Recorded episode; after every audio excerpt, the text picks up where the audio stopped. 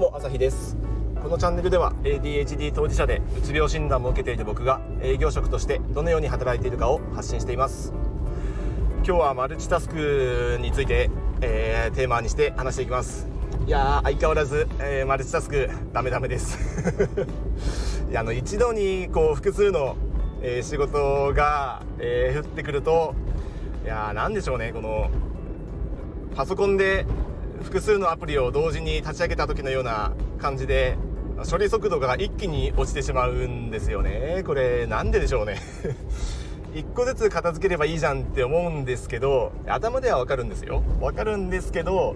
えーと、そっちこれどうしようかなって考えながら、あこっちやんなきゃなっていう風にちょっと意識が飛び、えー、その最中になんか電話が鳴ったりすると、えー、そっちのけで、まあ、電話対応しますよね。そして電話が終わった後、その電話で引き受けた新たなタスクを、えー、ノートに、えー、書く前に今何やってたんだっけっていうそっちに意識が戻りで、電話で軽く引き受けたあの簡単な、えー、仕事をちょっとすっぽかして、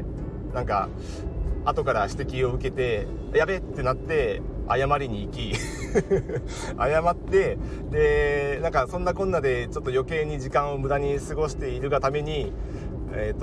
とね、別なそもそもやんなきゃいけなかった に,さん 個のタスクがそれぞれ中途半端なままでそれは自分一人で完結できるわけでもないので、あの早く、ね、他の人に投げて回答を得なきゃいけないのになんか宙ぶらりんになってるっていうね、そういうような話ですよ。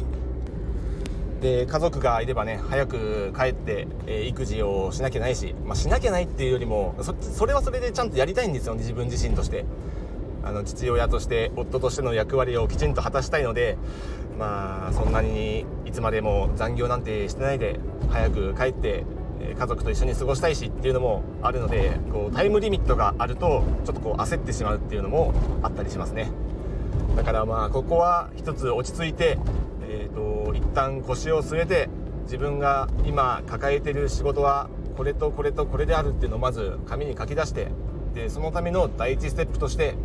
えー、ここまでやんなきゃないで、そこから相手にこう一緒になんか仕事を進める人がいるんだとしたら、そこにこんな感じでどうでしょうかっていうのを投げて回答を得てっていう、そのやり取りを一つずつプロセスをこう次やるべきことは何であるのか何なのかっていうのをちょっと一旦書き出して一個ずつ進めていく。だから多分その案件ごとになんかこう紙を書き分けた方がいいのかなっていうふうにね思ったりするんですけど、まあ、かといってバラバラに書くとあれはどこに書いたっけみたいなことになりがちなので、やっぱ基本手帳に一つずつやることを書いて、今日はここまでやるでその後こっちに行くっていうのを、今日のタスクはここまでっていうのをやっぱ手帳に書いていくのが一番いいかなと思って、今そんな感じで落ち着いてはいるんですけど、まあ、それでもねこういろいろやることが同時に降ってくると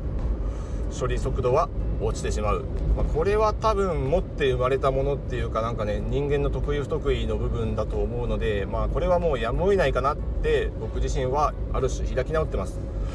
だからあの忙しい時に必要以上にこうやることを詰め込まないっていうのと、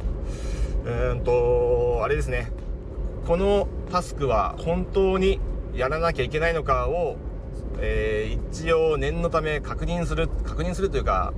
えー、再度考えるっていうんですかね。なんか必要だと思ってやっているけど、そもそもやんなくていいことなんじゃないかっていう、そこの、えー、振り分け仕分けをした方がいいですね、きっと。あのタイムマネジメントの本とかを読むと、まあ、無駄なことに時間をかけないとか無駄なことはやらないっていうのが大体ね書いてますけど、そもそも無駄なことはやってる、えー、気持ちではないですよね。無駄なことはやってないっていうか、えーと、なんて言うんだろう、いや、いや、良かれと思ってやってることの中に無駄があるわけですよこれ難しいんですけど、良かれと思って、もしくは自分は必要だと思って、この仕事は大事だと思ってやっている作業の中に本来はやんなくていいことが必ず含まれているはず。それを振り落とさないと時間なんてできないっていう、そこですよね。だからいくら アイティー を駆使しても、いくらこうパソコンとかいろんなアプリをえー、使い込もうとしても結局はやるべきことを、えー、アナログの状態で減らせていないといくら アイティー を駆使してもそこは早くならないし、まあ、エーディーエイチディー としては、えー、どれだけこう空き時間ができてもそこに自分でタスクを生み出してしまうっていうそういう習性もあるので、そもそもこう自分自身の、あのタスク生産マシーンの機能をちょっと一旦どうにかしないと止めないとここは楽にならないかなって思っているので、そうですね、そこを意識しながら、意識するってまたこれふわっとしてますね。あの具体的な行動ができないので、自分自身であれやらなきゃなってタスクを追加するときにそもそもこれはやらなくていいのではないかって一度、えー、立ち戻ることが大事なので、そこをやっていかなきゃないなと思います。これをやって時間を作って、で時間を作ったらそのいろいろ抱えているタスクをもう早くこなしていく、もうめんどくさいタスクほどさっさとやる。でやってみたら意外とめんどくさくなかったなんてオチはもうよくよくあると思うので、これあるあるですよね。えー、やったら意外と早く終わったみたいな、早くやっときゃよかったってい う, こうずっと頭の隅に抱えていて、えー、処理速度が落ちたままでようやく思い起こしをもう期日ギリギリでやったら意外とサクッと終わったじゃんっていうね。そしたらもっとそのタスクを早く手放して頭の処理能力を上げていれば、余計なタスクを頭の隅で抱えたまま目の前のことに、えー、集中できずにいる自分と決別できたのにっていう、そういうのはあるあるだと思いますので、めんどくさいタスクほど早く手掛けるっていうのは大事です。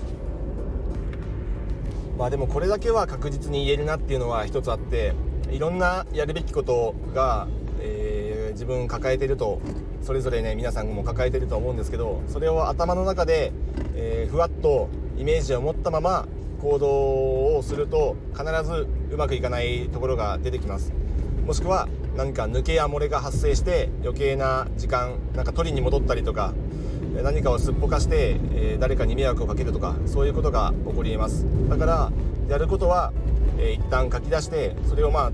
うん、リストにするっていうよりももうスケジュールに落とし込む。だからタスクリストは正直僕はあんまり好きじゃないというか、タスクリストを作っても結局なんかやらないで終わってしまう、なんかやんなくてよかったじゃんとか、そういうのも起こり得るので、やることがもう決まってるんであれば、てか全部書き出してこれとこれとこれはやるっていう風にもう必要になってるんであれば、それをスケジュールに落とし込む。ここは今日やる、これは明日やるっていう風に落とし込んで、タスクリストは基本空にしておくっていうのがいいかなと思います。で今日はこれとこれとこれをやるっていう風に決まってる、もしくはもうそれを決めたんであれば、もうその通りにもうあとは機械的にこなしていくだけ。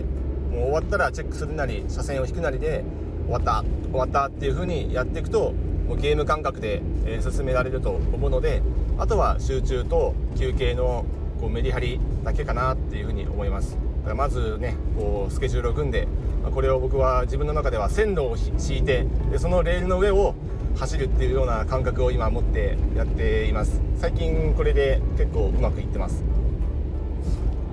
このタイミングで、えー、チェックするとか、ここで休むとか、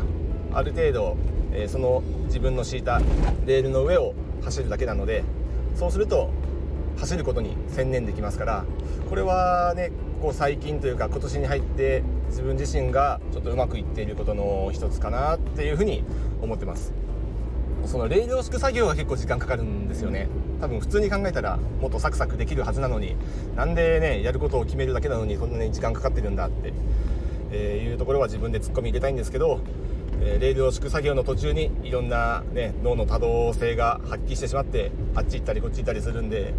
レールがあの二手にも、えー、三股にも分かれてしまうみたいなそういうことがあって、あのレールを敷き終わるまでに結構時間がかかって、で、えー、電車が走る時にはもう最初から最高速度に達していることが多いので、スタートダッシュはうまく切れるんですけど、敷くまでにレールを敷くまでに時間がかかってしまうというようなところは、まあ、今は致し方ない。そこは割り切ってやっていきますということで、えー、マルチタスクは相変わらず悪戦苦闘ですが、まあ、でも去年一昨年よりは進歩してるかなというふうに思うので、この調子で調子で一つずつ、えー、進歩をして改善して、サクサク少しでも仕事をこなせるように、えー、成長していきたいと思います。ではまた。